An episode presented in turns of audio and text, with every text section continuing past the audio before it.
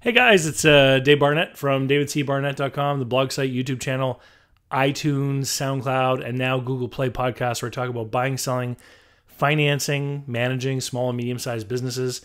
A um, little bit of a different setup here tonight because I've literally just got finished unpacking after having spent 16 hours uh, on an overnight flight that crossed six time zones. So it was like a double long night uh, in an airplane, and I didn't really get much sleep coming back from Africa from my trip. So I wanted to tell you guys a little bit about the trip, and for those of you that were curious, um, you know, thank you for all the positive vibes that you did send me last week when I released that video, because I did reach the topmost peak of Kilimanjaro, which is called Uhuru Peak, and I'm going to give you guys a little bit of a quick synopsis of my hike, uh, which which took five days to get up and two days to get down. But then more importantly, we're gonna we're gonna talk about business because that's what this channel is all about. So so basically, I you know was invited over a year ago by my girlfriend Natalie. She said, "Hey, let's go hike Kilimanjaro in Africa." It's one of the world's it is the world's tallest freestanding peak, and you can hike up without using mountaineering equipment like helmets and ropes and you know axes and things like that. And so I said, sure, sounds like fun because I've always been into hiking and doing outdoor adventures. So so we went and we we left here on September 16th. We flew over to Tanzania, which I've now learned is actually pronounced Tanzania by the people who live there. Um, and we met a crew, uh, our guides and our porters and everyone. So so we were eight people hiking up the mountain, and we were supported by 27 staff. So those were porters, cooks, um, the guides, the assistant guides, uh, toilet technicians who carried our porta potties and little private bathrooms up there, um, the cook, the cook's assistant, the servers, uh, the tent technicians, all this this whole army of people supported us. And I brought my microphone with me, and here here's what my idea was. My idea was that I would record little clips as I went up the mountain and talk with my fellow hikers because uh, there were quite a few business people amongst our group. So we had a group of eight. Sorry, I came back with a little bit of a cough. We had a group of eight that went up the mountain, and one was me. Um, and then we had the 20 year old breakfast restaurant server. And then we had the HR manager of a big hotel. Um, and then we had um, uh, the travel agent, Natalie, my girlfriend. And we also had the couple, Ralph and Lucy, who bought a business 20 years ago and now are approaching the point where they're thinking of, of wanting to sell it.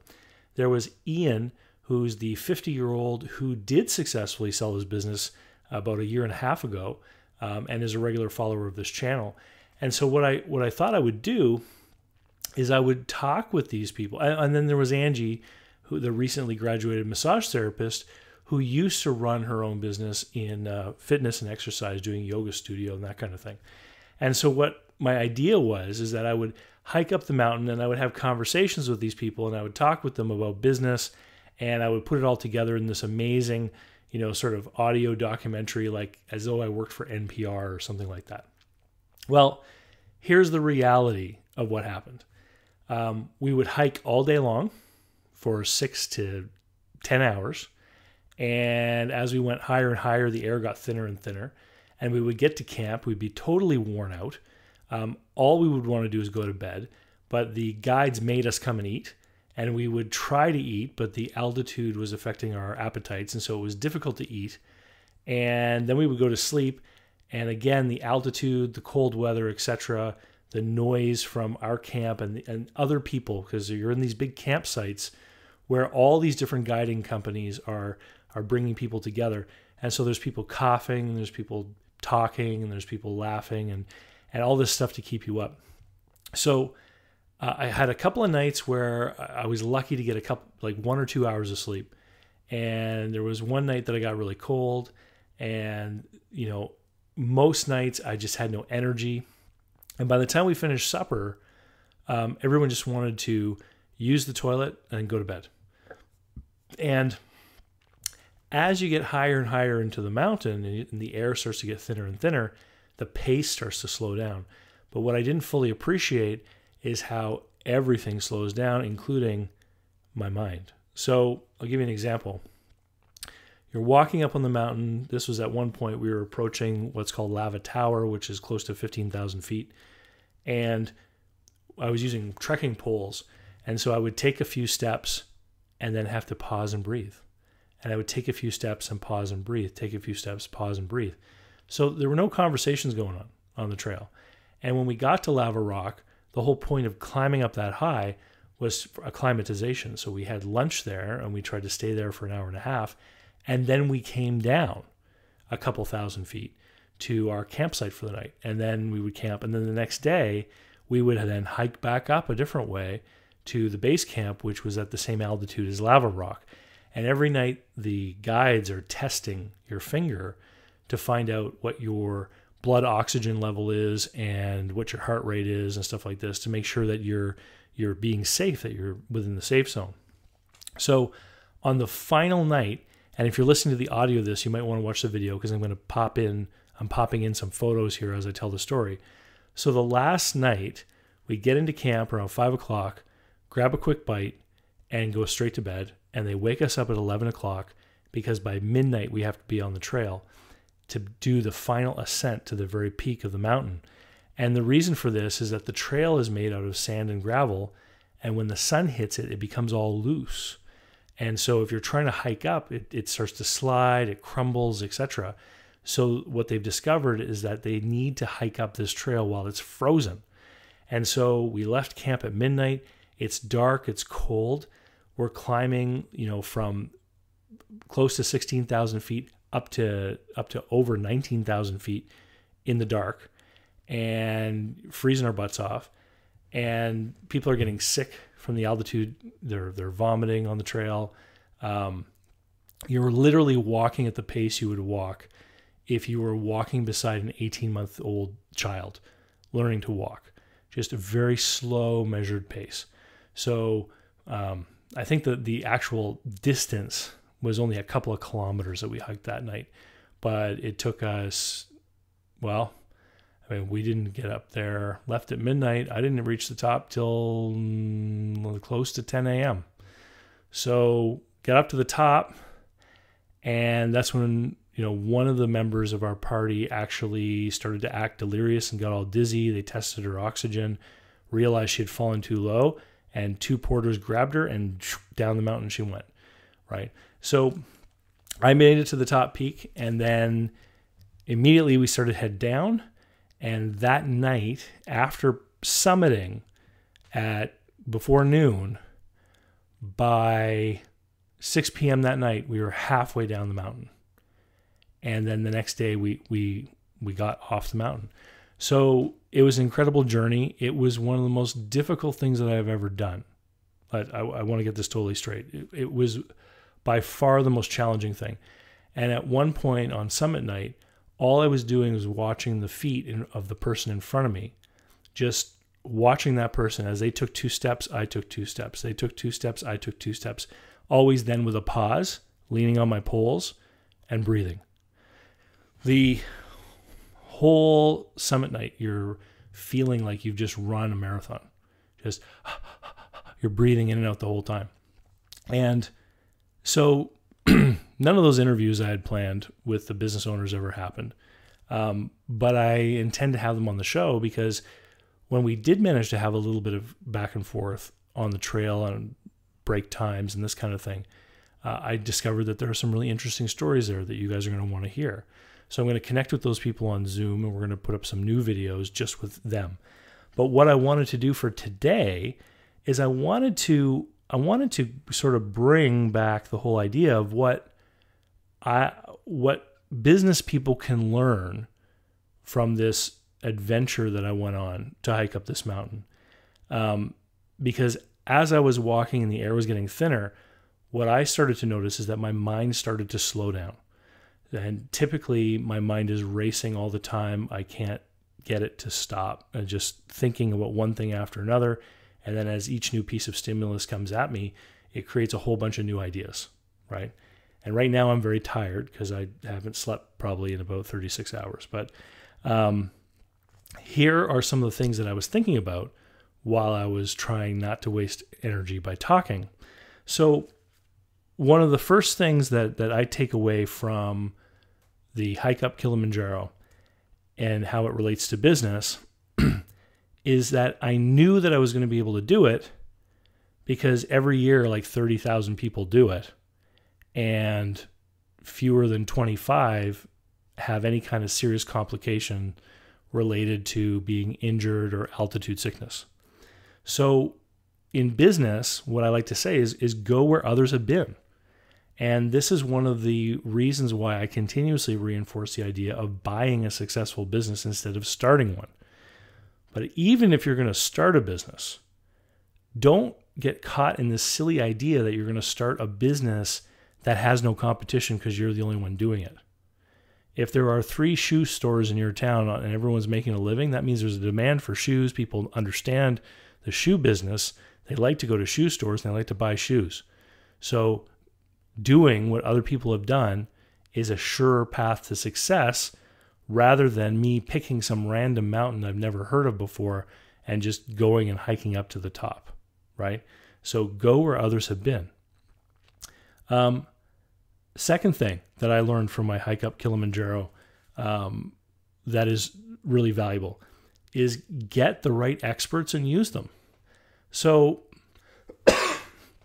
the guides that we had, there was the the lead guide. His name was Hardson and then there were three assistants Jackson, Andrew, and Francis. And these were the guys who spoke pretty good English. Most of the other crew um, mainly spoke Swahili, and so they, we didn't have a whole lot of interaction with them. But these guys spoke really good English, and they were the ones who told us what our plan was every day, what our goals were, what we were going to try to achieve. They were the ones who who let us know what to look for in our bodies. So, you know, they would say, if your fingers are tingling, let us know. If you feel lightheaded, let us know. And they would constantly be reminding us of these different symptoms and things that we were to be looking out for to protect ourselves.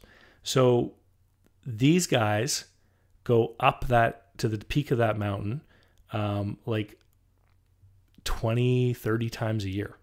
So they've been there before, they know what they're doing.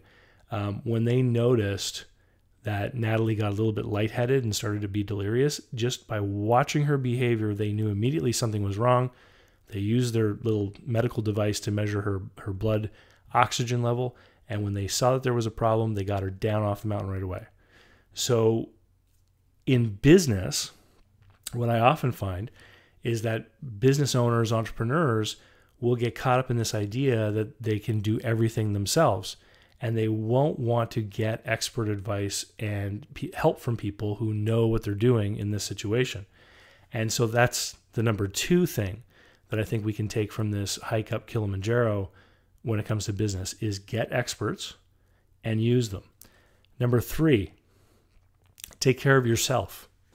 When we got up high in the altitude, the last thing you're thinking about is eating, and you're expending a huge number of calories. And Hardson and the other um, guides would constantly be saying to us, like, eat. We would have a plate of food put in front of us at supper time, and they would say, eat it all. I'm not hungry. Eat it all. I'm not hungry. You can't go to bed till you eat your food. Like, they would make sure that we took care of ourselves and we took in enough calories. When we were up at the top of the hill, at the top of the mountain, when you first come over the edge at the very top, there's a place called Stella Point, um, which is one of the three peaks of Kilimanjaro, and I was there sitting with uh, with Anna, the um, the server, and one of the one of the guides said, "Anna, eat some chocolate," and she said, "I don't like chocolate," and he said, "Eat some chocolate. You need energy," and she said, "I don't have any," and he said, "We gave you some this morning in the bag with the cookies and the apple. There was a chocolate bar in there." Right? So they were always getting us to take care of ourselves so that we had the energy and we had the calories that we needed to keep going. And what the parallel that I see in business with this is that I very often find business owners um, who will not take care of themselves. They don't take the right amount of time off. They let themselves work all the time, and they they don't sit back and let other people do their thing.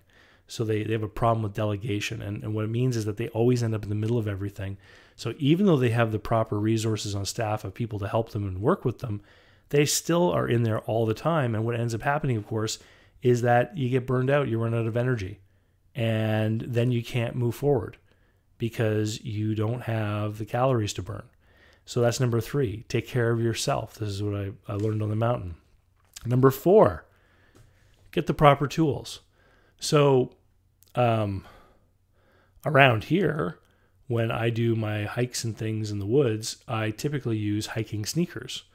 Um, mostly because, you know, if something goes wrong and I end up with wet feet or whatever, I just I come home, right? Because I'm I'm in my own region. I'm in my own backyard. And I, I know the trails and I know the weather forecast. So I knew that when I flew to Africa, it didn't matter what the weather forecast was going to be. We were going a certain journey every day, and I was going to have to do it. So it meant getting down to basics and making lists, making sure I had the proper rain gear, making sure I had rain, you know, jacket, pants, gaiters, um, making sure I had the proper cold weather gear. Um, my boots, for example. So I went to Bass Pro Shops and back in the spring, and I told the guy there what I was doing, hiking up Kilimanjaro. And, you know, there's the $59 house brand hiking boots, and then there's the $300 Salomon hiking boots. And I didn't go with the cheap ones, and I didn't go with the Salomons. I picked one in the middle, uh, Merrell or Morel. They were awesome half the people on the team were complaining about their toes being pinched or their heels having blisters while they were trying to hike up the mountain. I bought these boots back in the spring. I did some hikes here locally with them. I took them to Newfoundland when I went hiking in July. Um, and every night I looked at my feet and they were in great condition. So get the proper tools. And when I talk with business owners, one of the things that I see over and over again is that people are afraid of building up their overhead. They're afraid of taking on expenses. And what they end up doing is they end up trying to jerry rig the systems in their business without using the proper tools.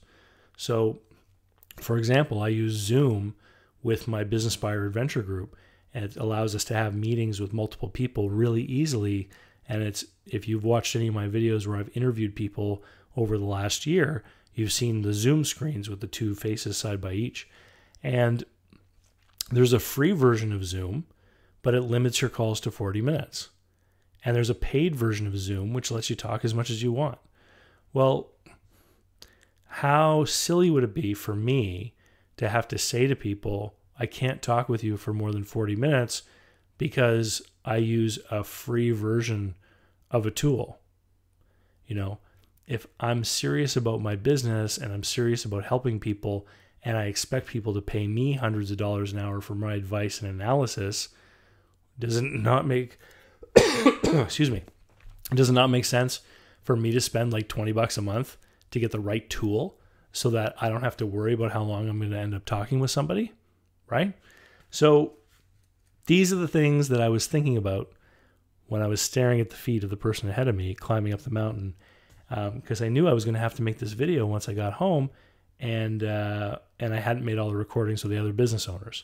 So while I was away, though, I got a lot of great questions that have come in. So once we get back to our normal schedule of me answering questions that you guys have sent in, there's some doozies coming up that I know that you're going to enjoy, and thank you for all of you guys that were sending me positive vibes and keeping me in your thoughts last Friday because I know that it was part of the reason why I had the strength to get up there.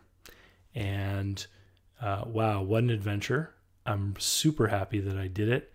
And I don't think I'm ever going to do anything like that again. Yeah. If you haven't already, go over to davidcbarnett.com, sign up for my email list. And if you want to buy a business, of course, go to businessbuyeradvantage.com, sign up for the online course and learn about my group coaching program uh, for those of you that finished the course and want a little bit of extra help from me. And with that, I'm going to post this online and stuff, and I'm going to bed. Talk to you soon.